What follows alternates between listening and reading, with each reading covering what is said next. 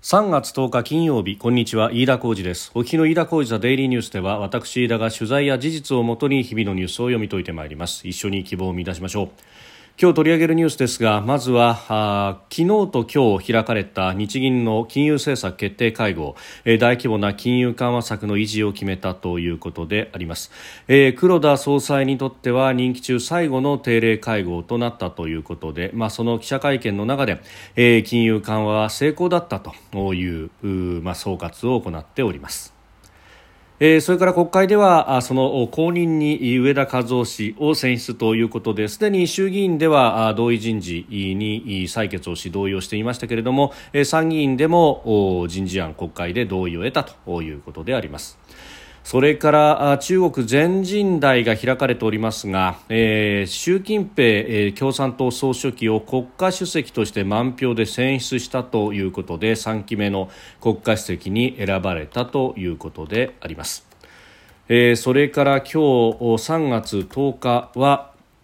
えー、東京大空襲の日ということで78年前の、えー、今日まあ、未明にですね東京大空襲があったということであります。えー、収録しておりますのが3月10日日本時間の夕方6時半というところですすでに東京の市場閉まっております日経平均株価の終値は、えー、昨日と比べましてで、えー、479円18銭安2万8143円97銭で取引を終えました。えーまあ、あの前日までですね相当こう上げていたということに加えまして、えー、アメリカの相場が大幅な下落をしたということがありました、まあ、リスク回避の売りが日本の市場でも出たということであります。えー、さて、えー、日銀の金融政策決定会合昨日と今日開かれておりましてそしてそれが終わった後に日銀の黒田総裁が記者会見を行いました。えー、まず決定会合では大規模な金融緩和策の維持を決めたということであります。で、えー、黒田さんは会見の中で、うん、金融緩和は成功だったというふうに語ったと、まあ、これをですね、えー、日本のメディアは強気の姿勢を貫いたというようなことを表現をしておりますけれども、まあ、あの黒田さんもですね会見でお話しされておりましたけれども、えー、女性高齢者を中心に雇用が400万人増えたとベースアップも復活したという成果を例示をしておりますが、まあ、この雇用が安定してきたというのは、まあ、金融政策、金融緩和をするということの、まあ、主な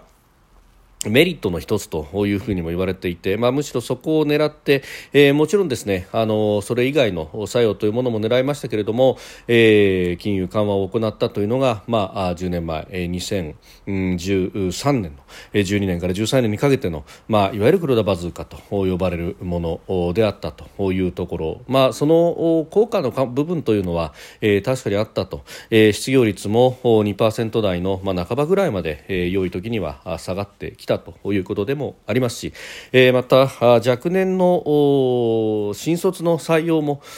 今まで1を割っていたというところから、まあ、売り手市場に変わってきたと、まあ、これをですね、えー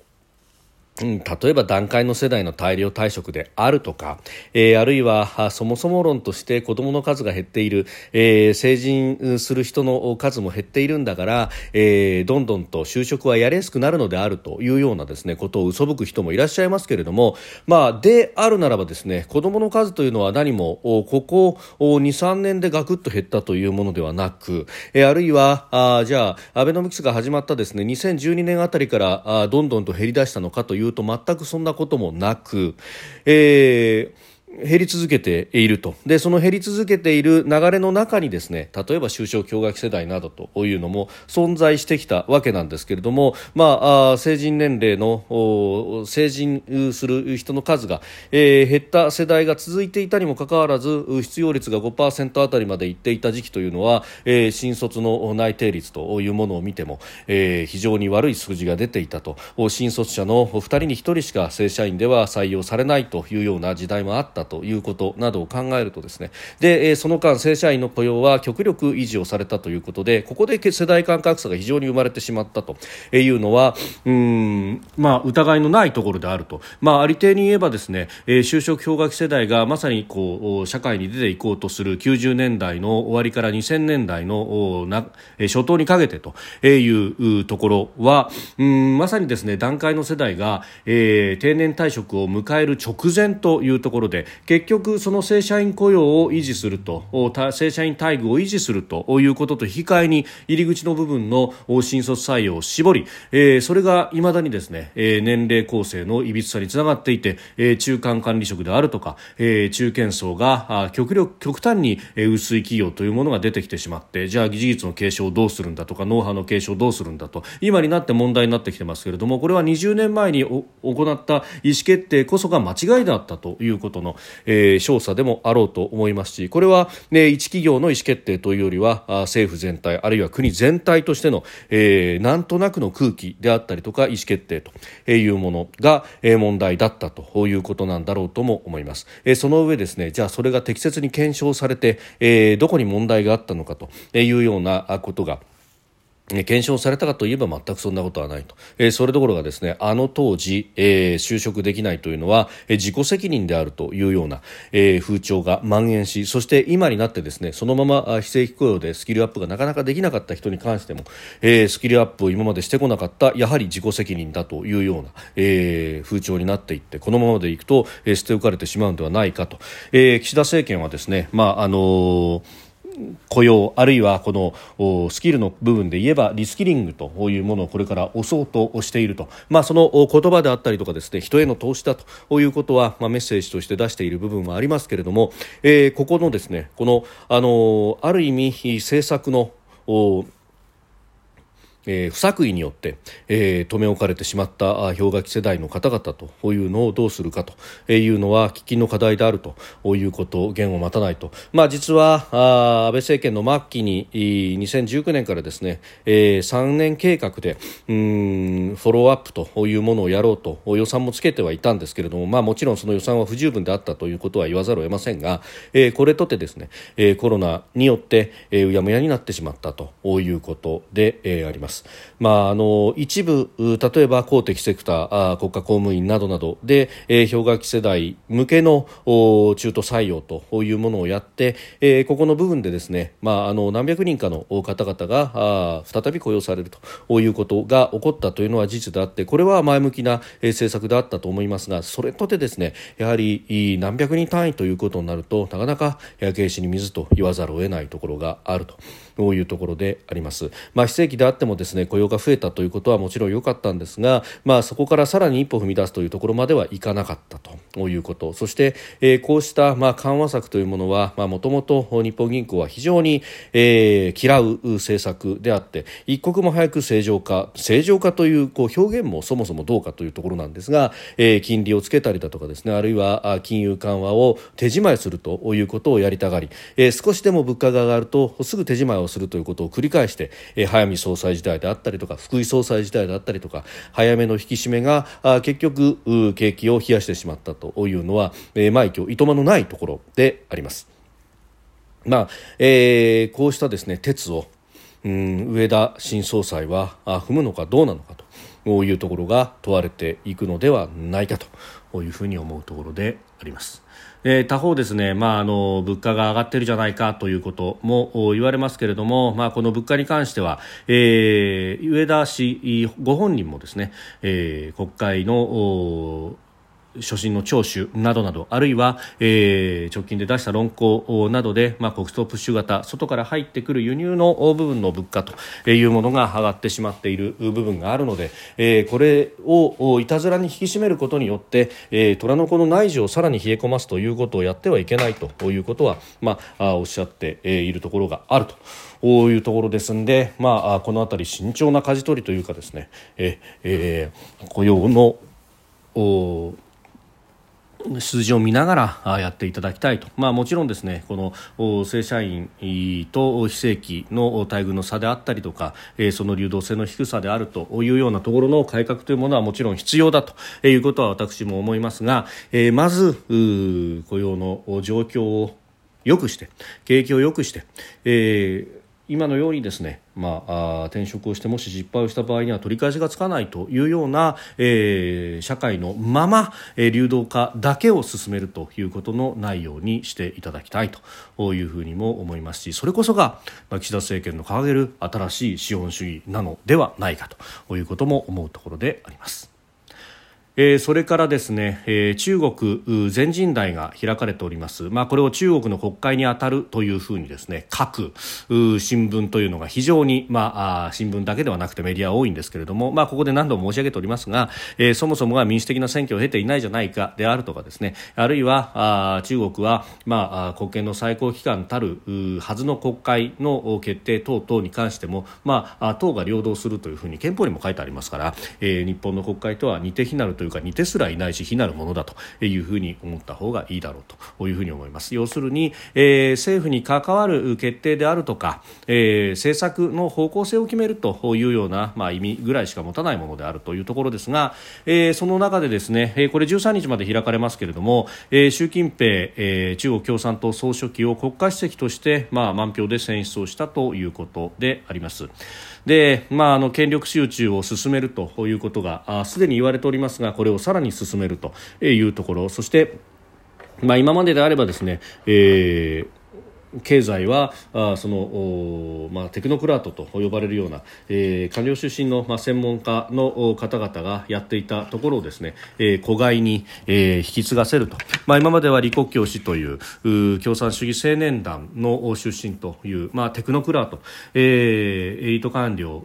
出身の方がやっていましたが、えー、ここから先は、まあ、習近平氏の覚えめでたい、えー、人たちがあ行うんだということになってくると、まあ、実際にですねこの経済を取り回していく、え、閣僚誰になるのかと、まあ、すでにトップ7は決め決まっていてそのトップオブトップが習近平氏だと。いうことまでは決まっております。そして、まあ、国内の内政を主に取り仕切るというのは首相国務総理、え、国務総理は李強氏という、まあ、上海のトップをやっていた、まあ、この方もですね、え、習近平氏の教えを忠実に守ってゼロコロナをやって経済をひっくり返らせたような、え、経済恩師の人でありますから、まあ、この人がですね、内政全体の舵を取りそして、えー、経済の舵を取るということになると、まあ、どんなことになるのかと。で、えー、実際に、まあ、例えば、えー、かつて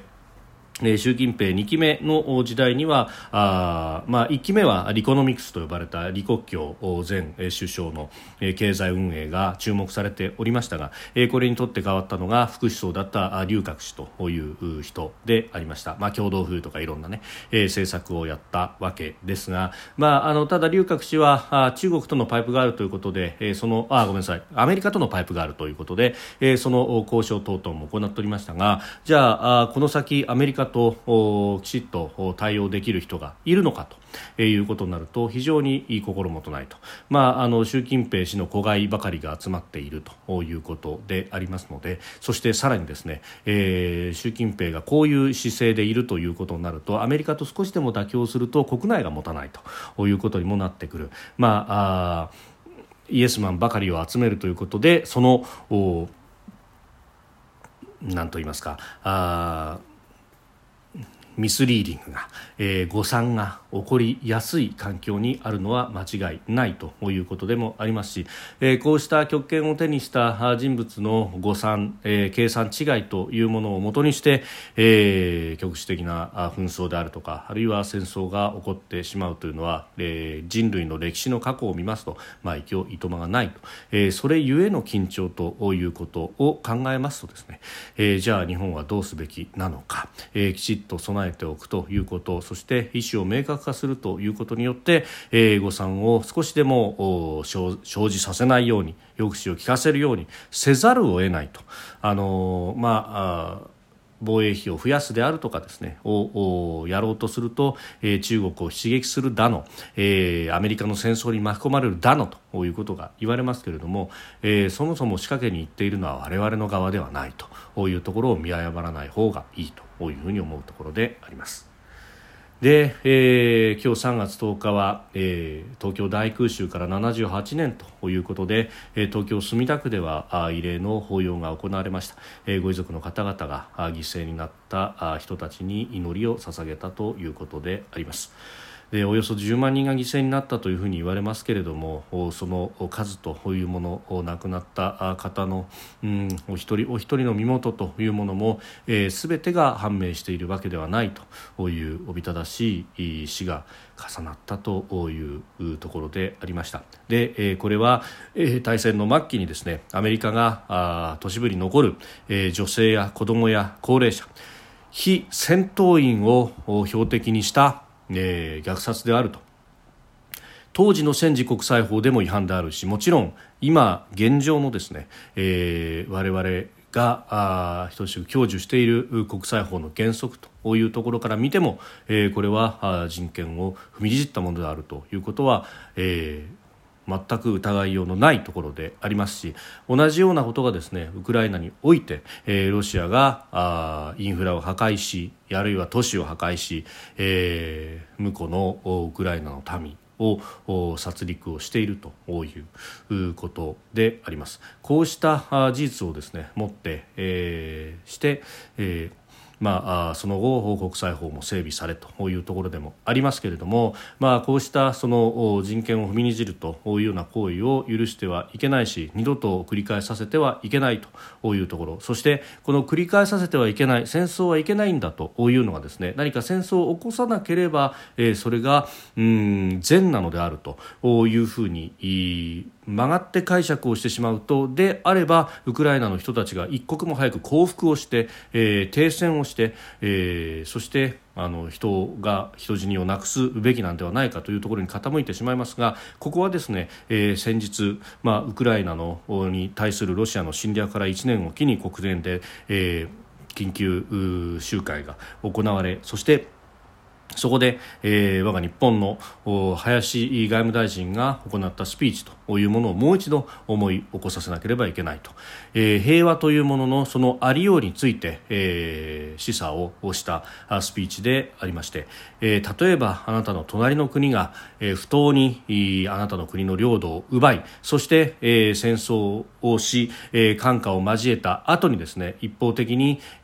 領土を奪ったその後に、えー、停戦を宣言言しそして、平和が訪れたといった時にそれは、正しい平和と言えるんだろうかと。という問いを投げかけたものであります、えー、言うまでもなくこれは不当な平和であるということ。そして、えー、不当に蹂躙をされた命であるとかあるいは不当に奪われた領土というものをそのまま認めるような形での平和というものが、ね、これは見かけ上の平和であるかもしれないけれども、えー、真の平和とは言えないんじゃないかと、えー、まさにですねこの価値観というものが大事でもあるしそして、えー、これをうん世界に広めていくというのが、まあ、我々、えー、日本の責務でもあろうと、えー、そして、まあ、ここの部分をですね、えー、訴えかけていくことによって、まあ、あアメリカも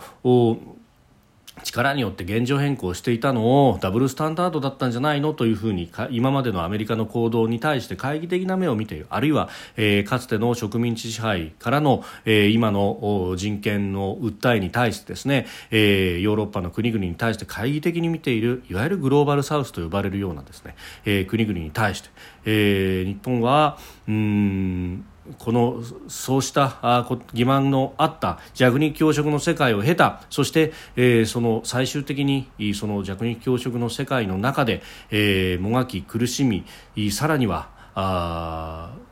国の破滅というところまでを、まあ、覗き見た民族であると、えー、原爆原子爆弾も2度も落とされてしまったと。いう、まあ、あこれこそも不当な、うん、非戦闘員の虐殺であることはこちらもまた言語を待たないところでありますが、えー、そうしたあことがありそしてその後の戦後の復興というところで、まあ、これは、えー、その後生まれたリベラルな国際主義民主的なありようというものを、うん、その利益を享受したあ国としてですね、えー、普遍的な価値というものを訴えていくその説得力というものは非常にあるんではないか。今年は G7 の議長国を我が日本が務めると、え、これも何か歴史の巡り合わせ転換点ということも言えるんではないかと、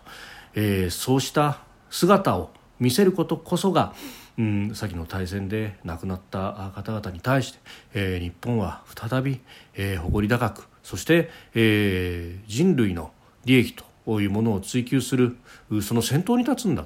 ということをですね、えー、表に出していく、えー、これこそがあ必要になってくることなんだろうというふうにも思うところであります。飯田浩司はデイリーニュース月曜から金曜までの夕方から夜にかけてポッドキャストで配信しております。番組ニュースに関してご意見感想飯田 TDN アットマーク Gmail.com までお送りください。飯田浩司はデイリーニュースまた明日もぜひお聞きください、えー、また来週ですね。来週もぜひお聞きください。飯田浩司でした。